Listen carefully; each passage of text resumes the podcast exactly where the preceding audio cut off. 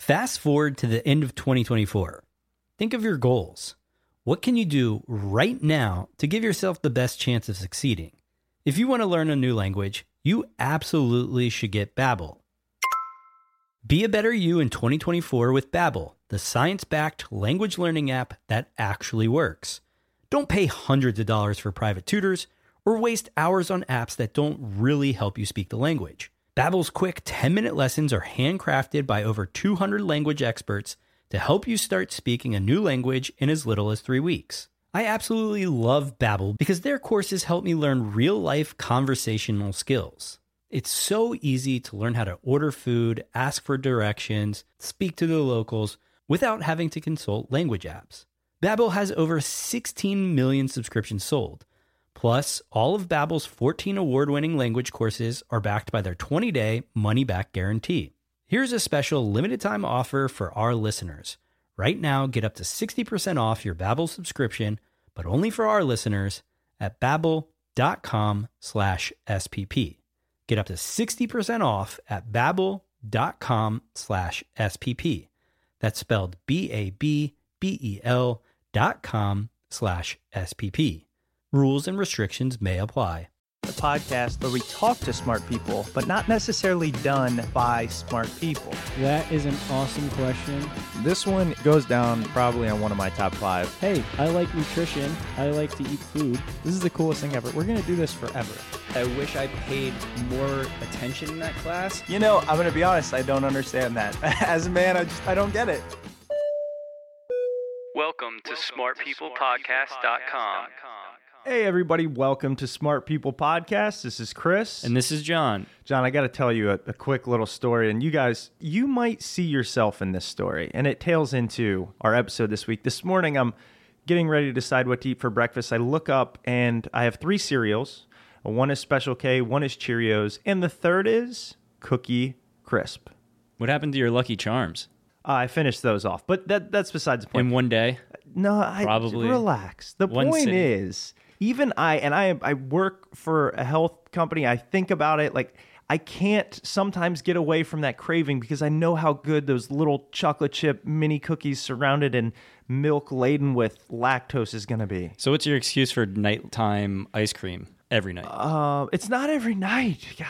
So anyways, that's pertinent because this week we're going to talk about nutrition, but it's more than that. We're talking to a Pulitzer Prize winning journalist, a best-selling author. We talk about nutrition, health, addiction, the food industry. We talk about pink slime. I mean, this guy is the one who discovered pink slime. It's fantastic. You can't afford to miss it. I can't believe we got him on the show. It's amazing. I think it's our first Pulitzer Prize winner. It probably is. Just add it to the list of awesome people we've had on. Add it to the list. Smart people in the house. So before we get into it, we got a couple things to talk about. First, the Twitter activity has been awesome. Thank you guys for kind of reaching out and engaging. We love it. I actually spend a lot more time on there now. John was surprised with my early morning tweeting, but people are tweeting quotes that, you know, from our shows, and we're doing the same, trying to do that daily. Sometimes we slip, but it's really cool. So after this week, when you listen, if you want to tweet about it, nutrition, health, addiction, you know, food addiction, whatever, tweet with the hashtag SPP nutrition, just so we can follow along and be part of it. Yeah, we'd like to see a Twitter-wide conversation of our followers and that type of thing going. So use that hashtag SPP nutrition, and you can see what everybody's talking about. You can see what we're talking about, and we'll just make it like a community thing.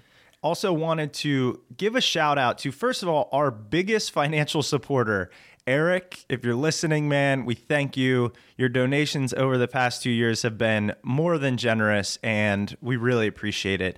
But the other people, Alex, Andy, Lisa, Chris, thank you again. As you know, we are a completely listener-supported show. You know, we really appreciate the donations. If you love the show and you can put up with us, if you send a couple bucks our way, we really appreciate it. It helps keep us afloat.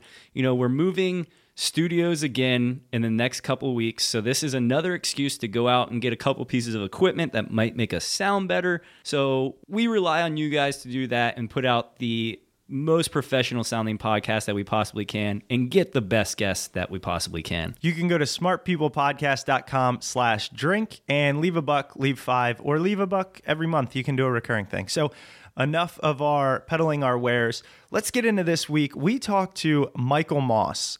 You've probably heard of him because he used to write for the Wall Street Journal. He writes for the New York Times. He's got an amazing new book, Salt, Sugar, Fat, How the Food Giants Hooked Us. He's well known in the industry. He's right up there. Him and Michael Pollan are boys, and they went grocery shopping together, and they write about this, and they're making a difference in the food industry. He was a Pulitzer Prize finalist in 1999 and 2006. And oh yeah, did we mention he won it in 2010? Winner of the Pulitzer Prize. Chicken dinner. Organic chicken dinner. Actually, I feel like if you're interested in this topic, I can't help it. We are not being supported by this, but I guess I am through my paycheck.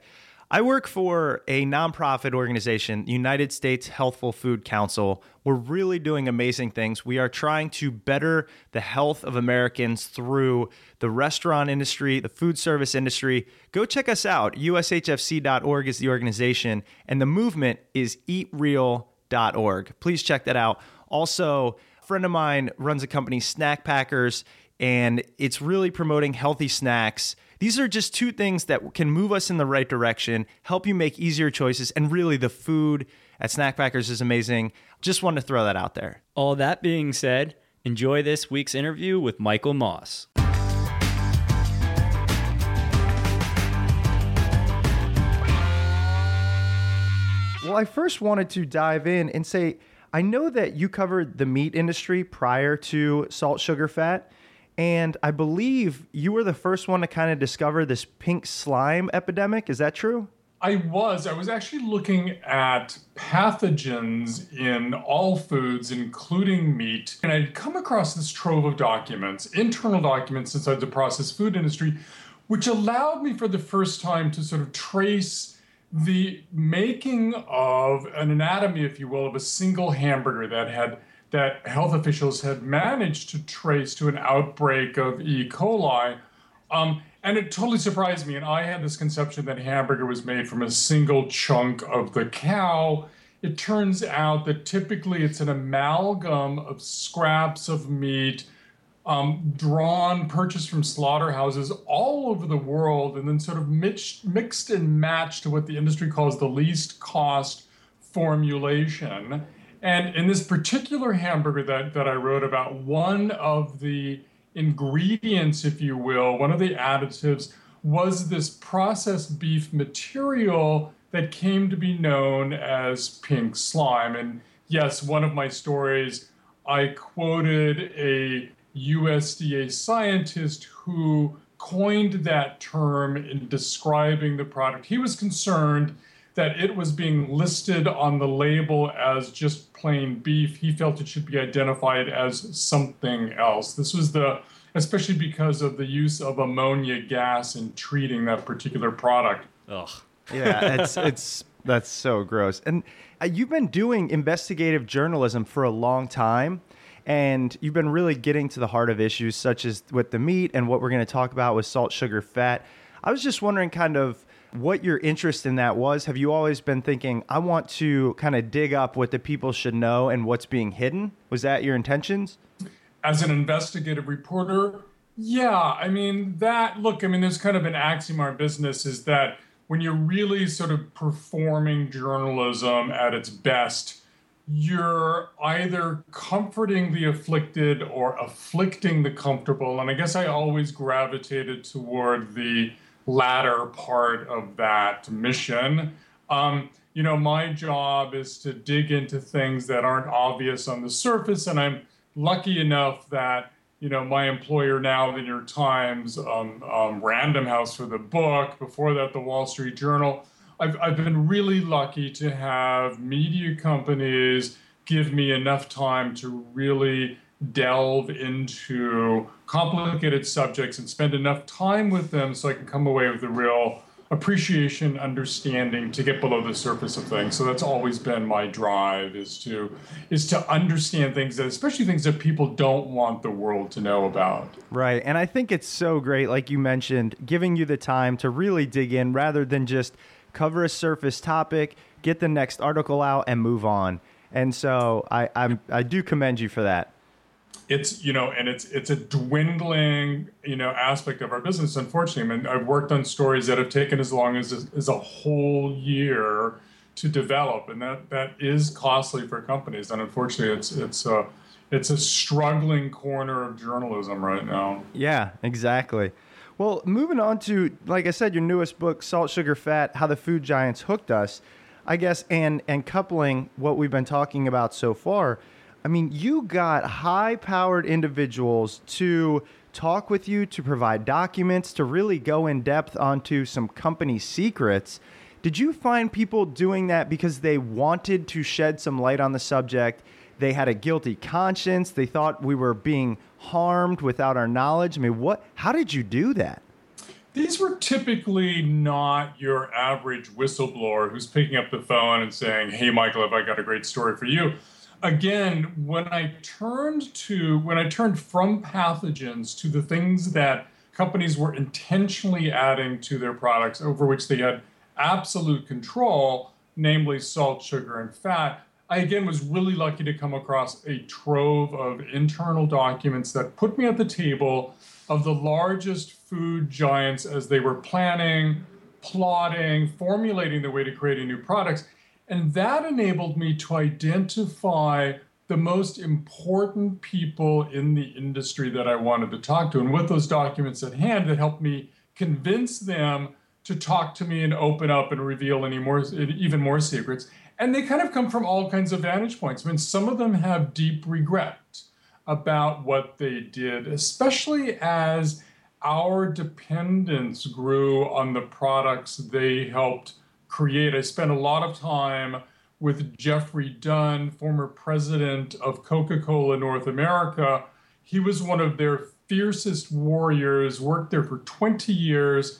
He walked me through detail by detail on their pioneering of the supersize me phenomena, their calling their best customers heavy users. These are people who drink 3 cans of Coke or more a day. Their targeting of kids and teens, especially at the corner store where they are, you know, where they will first sort of show their loyalty to a particular brand. I caught up with Jeffrey Dunn when he was doing what he called his karmic debt most recently, working for a farm selling baby carrots. And mind you, these aren't carrots that are glazed or fried or otherwise, you know, processed. They're plain, simple carrots, and he had brilliantly stolen a page of the marketing playbook from the junk food industry and was trying to market carrots in a way to make them, you know, to make them attractive to kids in a way that fruits and vegetables just aren't marketed these days. Yeah, and I definitely want to dive into the, you know, the soft drink industry as a whole in a minute, but you mentioned something that I think is interesting, and I've only recently become intimately aware when you say these are ingredients that are intentionally added. And so I recently started working for a nonprofit, the United States Healthful Food Council, and we look at restaurant foods. And one of the things that people don't realize is much of the harmful ingredients that goes into your foods, it's not added by people at the point of cooking. It's added during the processing, and it's added in the background in these labs or in these plants, and it's intentionally done, which is what you base a large portion of the book on, and I think it's not fully understood. Yeah, I mean, for example, the vast majority of our salt comes from processed food. And look, I mean, we always knew that sort of eating too much of these foods, which I like to call the foods we hate to love, can make you obese or otherwise ill. But what we now know is that the companies themselves have known this for years and years, even as they continued adding heaps of salt, sugar, fat to their product. I mean, these three especially are the holy trinity of the processed food industry.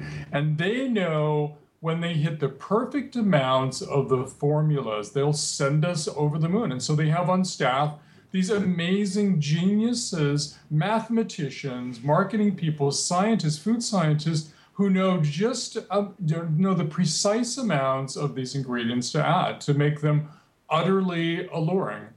I want to touch on that because a lot of times people hear, oh, they have scientists and marketers, and you know, we think, I mean, most industries have that. But the difference that I think you point out, and I'd love you to go into, as you call it, the bliss point, is this is really exploiting, you know, subconscious decisions that we make, inherent genetic kind of cravings. It's exploiting them, don't you think? You know, we're all hardwired for sugar, but especially kids. I mean, every one of their 10,000 taste buds is just, they're waiting for that blast of sweetness. You know, it sends a signal right to the pleasure center of the brain that says, hey, instant calorie, you're growing, kid, eat more of this stuff. And there's a couple sort of aspects of this. One is that, you know, the companies have figured out that, you know, our liking for sweetness isn't infinite. I spent time with a legend in the industry named Howard Moskowitz, trained in high math and then experimental psychology at Harvard. He walked me through his recent creation of a new soda flavor for Dr. Pepper, in which he used 61 different formulations of sweetness, each one slightly different than the other, subjected those to some 3,000 taste tests around the country, took the data, threw it in his computer, and what he discovered in this process, what he already knew, is that sweetness, our liking for sugar, can be charted on a graph as a sort of a bell-shaped curve where the optimum amount of sugar, not too little, not too much, is at the top of the curve. He helped coin the term bliss point for that peak allure of products. So from a public health standpoint, what's really troubling to nutritionists and health policy people is how so many products now in the grocery store have a bliss point for sweetness formulated for them. So that, you know, it used to be just the ice cream and the cookie aisle and the sweets, the desserts aisle, but now bread is sweet and has formulated bliss points. Yogurt can have as much sugar in it as ice cream. The pasta sauce aisle, my gosh, some of the brands, you know, have the equivalent of a couple of Oreo cookies in a tiny half cup serving. And that's, I think, what's disturbing and led even some industry-connected scientists to say to me that the processed food industry is exploiting the biology of the child by teaching the child to expect sweetness in everything they eat to the exclusion of the other basic tastes like sour or bitter, etc. And so if a piece of broccoli has a little bit of bitterness to it, the kid is going to cringe and you know, navigate himself toward the cookies. And, you know, Howard Moskowitz, it's a great part of the book when you talk about him. And I love realizing how he kind of fell into almost this food design. And you talk about how it was trying to make MREs more palatable. Yeah, he went to work from Harvard for the Army. And the challenge was, frankly, so the opposite of the public health crisis now with obesity. They were trying to formulate foods that would appeal to soldiers in the field, because the problem typically is that soldiers don't eat enough under the stress of combat. Their food also typically has to last on the shelf for as long as 3 years. So he started looking at sweetness in the bliss point as a way of motivating soldiers to eat more in the field. So they use these intense mathematical formulas, and they go through and they do all this stuff. Now, do you think after talking to them, food companies have a duty to respect our health? Because, you know, the fact that they have these scientists and they do all this upfront research to kind of exploit our wallets, if you will, isn't too different, I would imagine, from things like the gaming industry, who create these games that make you want to keep coming back, or maybe drug companies who, you know, they might not do it completely intentionally, but they create these drugs that you can't really get off of and things like that. I mean, I feel like it permeates a lot of our culture. Yeah, I mean, I'll tell you quickly just about a meeting I came across. This was 1999. The CEOs of the largest food companies in North America were brought together for a very private, rare gathering to discuss none other than their culpability in the obesity crisis. This is way back in 1999. They were brought, and up before them stood none other than a senior official of Kraft, armed with 114 slides, and he lays at their feet responsibility for not just obesity, but diabetes, high blood pressure, heart disease. He even starts connecting their foods with several types of cancers, and he starts pleading with them to collectively do something on behalf of consumers and nutrition and their health. And from his perspective, the meeting was an utter failure because the CEOs reacted defensively. They said, look, we do care about nutrition. We offer people choices. If they want a low-fat version of our product, it's there on the shelves. If they want a low sugar, likewise. But you have to remember, we're also beholden to shareholders, and we will not put anything on the shelf that's not utterly attractive to people. That's our bottom line. And so they left the meeting and went back to sort of business as usual, which is, again, these are companies doing what companies do, making as much money as they can by selling as much product as they can. And I think sort of for me personally, I don't view them as this evil empire that sort of intentionally set out to make us obese or otherwise ill. They're doing what companies do. And I think moving forward, looking at solutions, I think that's really important to understand because as I saw and write about in the book, even when some of these companies individually have sought to dial back on their loads of salt, sugar, fat, they've run into the pressure of Wall Street and the fierce competition among themselves, which tends to keep them in check and doing the same old thing over again, which is pursuing optimum, utmost, irresistible allure of their products. Do you think it's their duty to educate the consumer? I mean, I completely agree with you where as a company, their help to shareholders, they need to make as much profits as possible to stay afloat, that type of thing.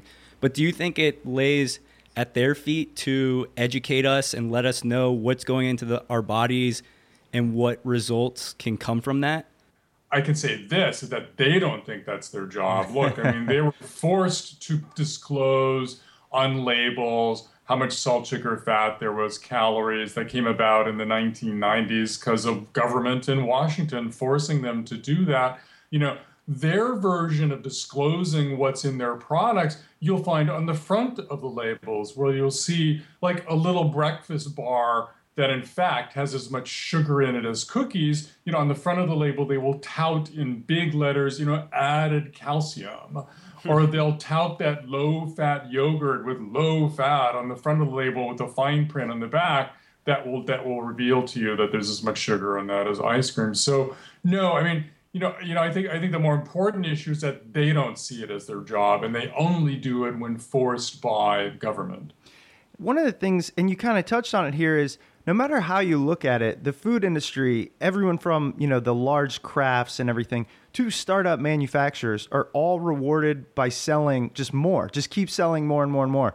And that's kind of what it is to be in a capitalist society. Will this ever change? Can it change? It seems that we have to start there if we want to have people just eat less of this bad food. I've been sort of amazed at the reaction to the book. I mean, just from, and not just kind of from both coasts, LA and New York, but from all over the country. It seems to me people are just, you know, increasingly concerned about what they're putting into their bodies. And that leads me to think we're at this tipping point here. I mean, if consumers can be more vocal about their concerns about health, about what they really want to eat, and they can manifest or express that concern in their own shopping habits, the companies will have to listen. And even Wall Street will go along with that. If sales decline on sort of the products that are least good for you, that will have an enormous impact on the companies. And there are some things you can do now. You can walk into a grocery store and with a little bit of work, you know, get out with your health intact through just, and again, I sort of, you know, I see this book not as just a wake-up call to the industry, but empowering to us because, look, ultimately, we're the ones who decide what to buy and how much to eat, and that is a very powerful position to be in. I find it kind of funny because with the added nutrition data on these packages and stuff, people are able to see what calories, fat, and carbs, all that kind of stuff that's in their products. But recently I saw some research in a video that was showing the accuracy of those labels and some labels being off more than others, some restaurants being off more than others. Are we doing anything to kind of make sure that what is being reported to the consumer is actually accurate? that's actually some work I want to do going forward and test some of the disclosures and in the labels. I mean, labels, it gets a little trickier, even trickier, because sort of how much is in the product and how much you actually ingest and absorb can be two different things. My sense is so far that the numbers will be off. There's going to be a margin of error, but it's not wildly, they're not wildly wrong, but I think that needs further testing. And just a quick follow-up, with those labels, you have per serving things. And, you know, you mentioned, hey, make sure you check out what's a per serving on chips or cookies or whatever it may be. And I actually went into my pantry and looked at it, and it's like 2 ounces of cookies for, you know, 200 calories or whatever it may be. Why is this practice of all these random per serving listings allowed, and who actually determined what a serving is? Is it the company that's listing it? No, it actually goes back to the FDA, and it's antiquated now. I think it goes back to the 90s when serving sizes were smaller, and so those labels are tending to understate how much people are actually eating. The other problem with labels and serving sizes on packages, and Kraft itself acknowledged this back in 2003 when it launched its own anti-obesity effort after the rest of the industry refused to go along with it. And one of the things I identified is that, especially with snacks where there's 3 or 4 servings in the package, their own data show that so many of us will eat the whole package, but they're required only to disclose the calories and the sugar and et cetera per serving.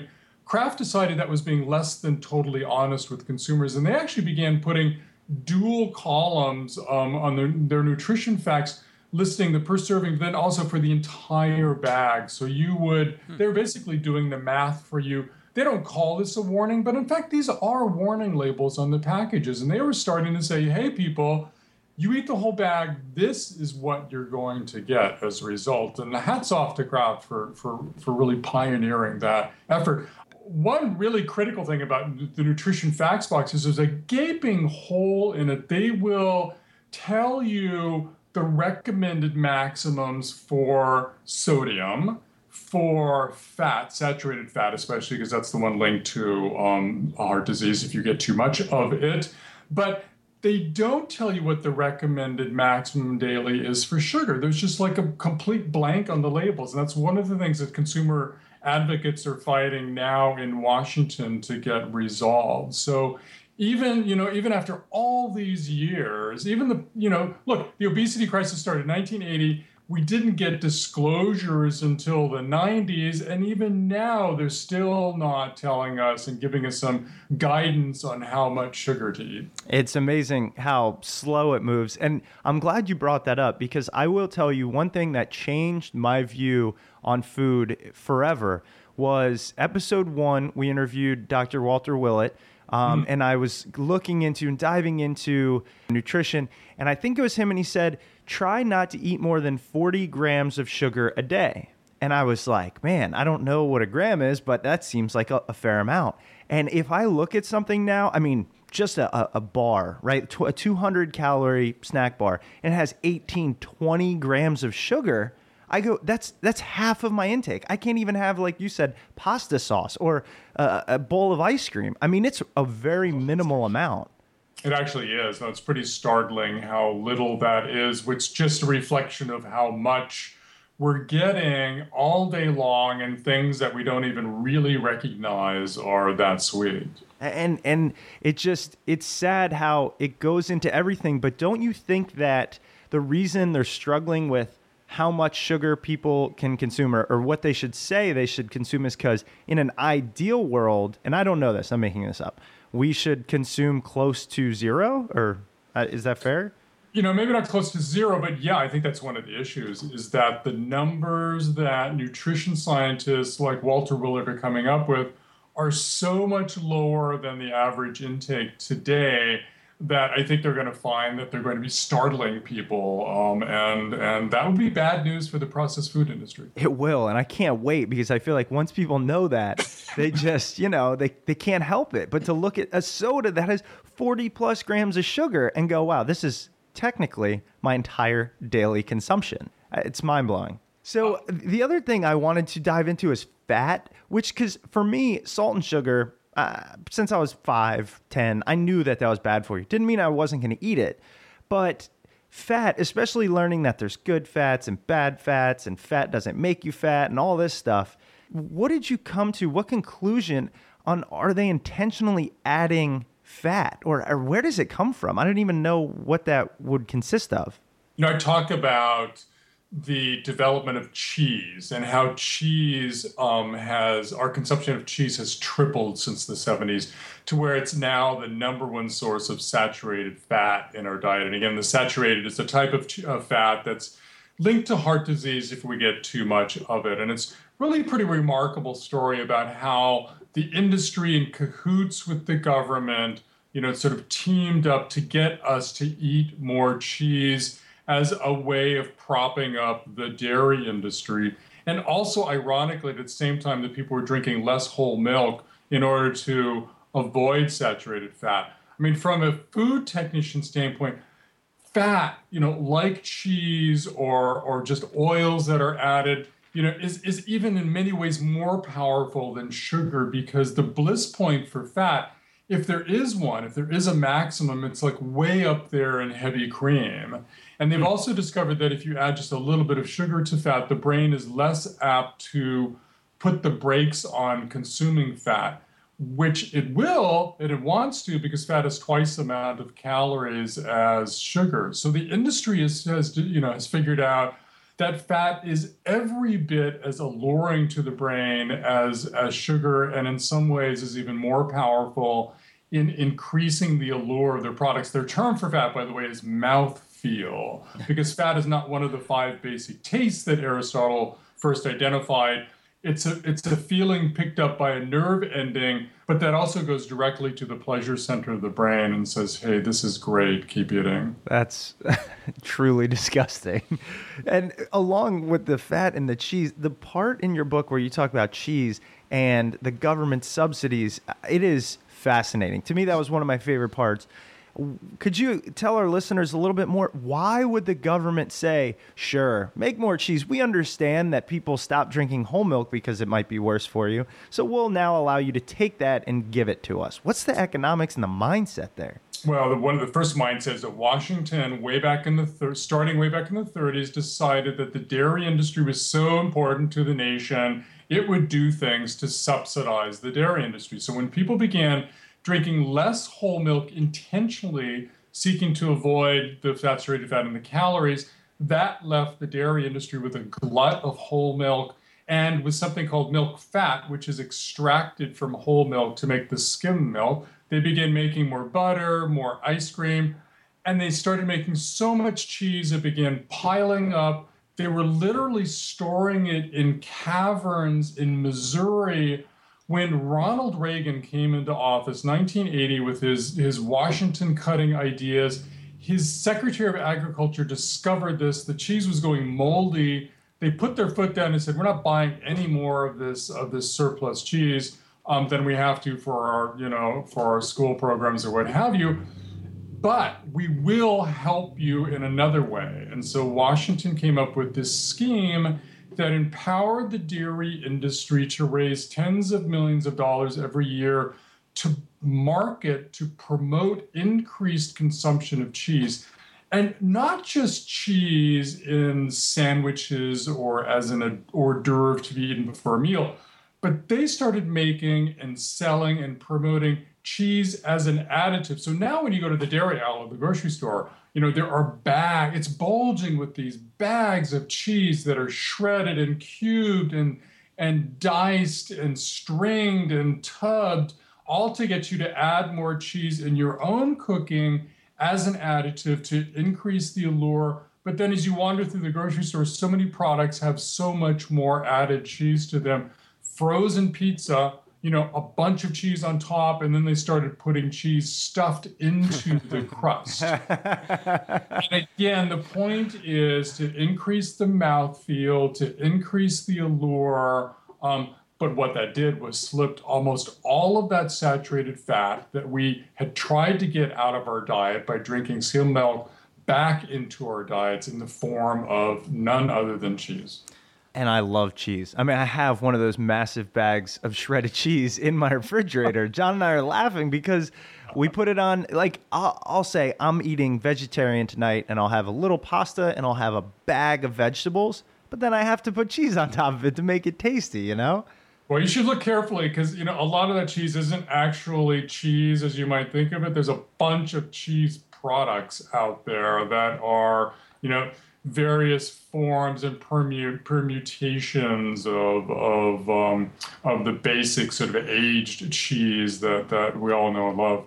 It's gotten so out of control. Yeah, I was just gonna say that statement alone makes you realize just how hard it is to stay on top of this. Where if you have to look out to see if your cheese is real versus a cheese product, I mean, you could be increasing the time you spend in a grocery store by like 2 or 3 times.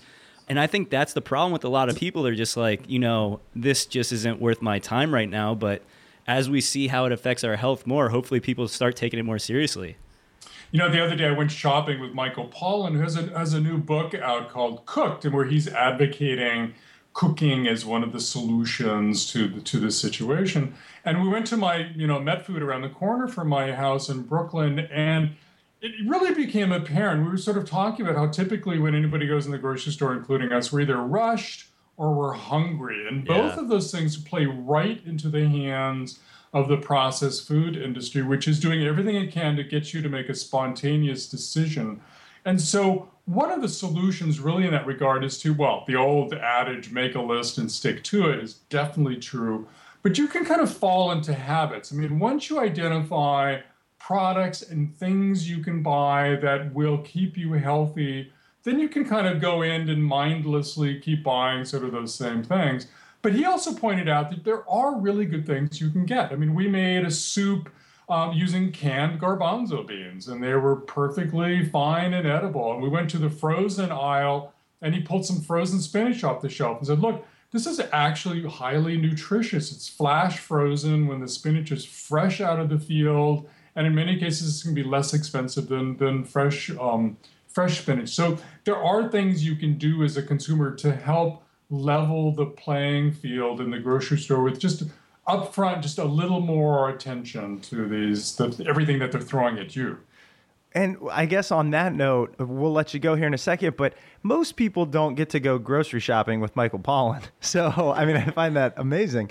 Did you guys come across any, or do you know of any other resources that people might be able to go to and say, oh, this might be better than that, or they're hiding this in a certain product? You know, I think people are just starting to do that. And again, I think that Salt, Sugar, Fat does empower you in the sense that you begin to realize everything that they're throwing at you. And so, again, it's a matter of being really aware of what's on the front of the label, because that's the touting and the come-ons, and it's the fine print in the back that's going to tell you really what's inside. I also mentioned that, you know, they have done studies putting devices on people's heads that measure their eye movements when they walk into the grocery aisle, and they know that our eyes go first to the middle part of the aisle at eye level. And so that's where they put the products most loaded with salt, sugar, fat. And so a very simple trick is just to, when you're looking for healthier versions of those products, look low on the ground, look high on the upper shelf. If you're looking for plain oatmeal, because you've realized you can really cook that up pretty quickly and be in total control over how much sweetness you add to it, chances are it's going to be toward the end of the aisle at the very bottom near the floor. And once you know where to look for it, again, that's a real empowering thing. Well, Michael, that's a great place to end. Now that we've told people about it, we've told them what they can do, and at least planted that seed, which you do amazingly in Salt, Sugar, Fat, How the Food Giants Hooked Us. Incredible book. Really appreciate you being on the show and also sharing this with everybody. Before we let you go, I wanted to see if, you know, do you blog? I know you write articles all the time for, you know, the New York Times and everything. Anywhere else that people can find you and learn more out about, you know, what you do and what you write about? Well, I have a site called michaelmossbooks.com. And in that, you know, I'm putting up my speaking engagements, and you can find my Twitter feed on there.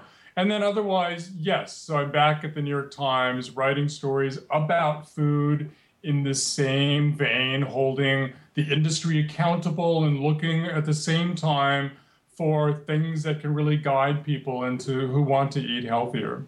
Well, again, that's perfect. I know, a lot of people are going to check that out. Really appreciate your time. And thank you. And we look forward to, more of your writing in the future. Thank you both. It's been great. All right. Thanks, Michael. Have a good one.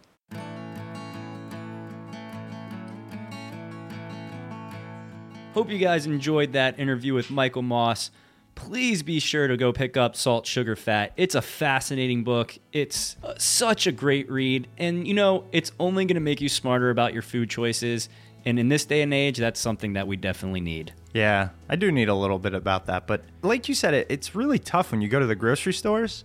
You actually get paralyzed sometimes. Yeah, one of the tricks that I try to stick to, along with Michael's thing of looking high and looking low, but I try to stay along the periphery. Outside of the grocery store. And I'm like, all right, I'll limit myself to one thing from the aisles. Yep. And usually it's some type of processed food, but it's an easy trick to kind of adhere to. You know what the most annoying thing is? I got to say this for anybody still listening.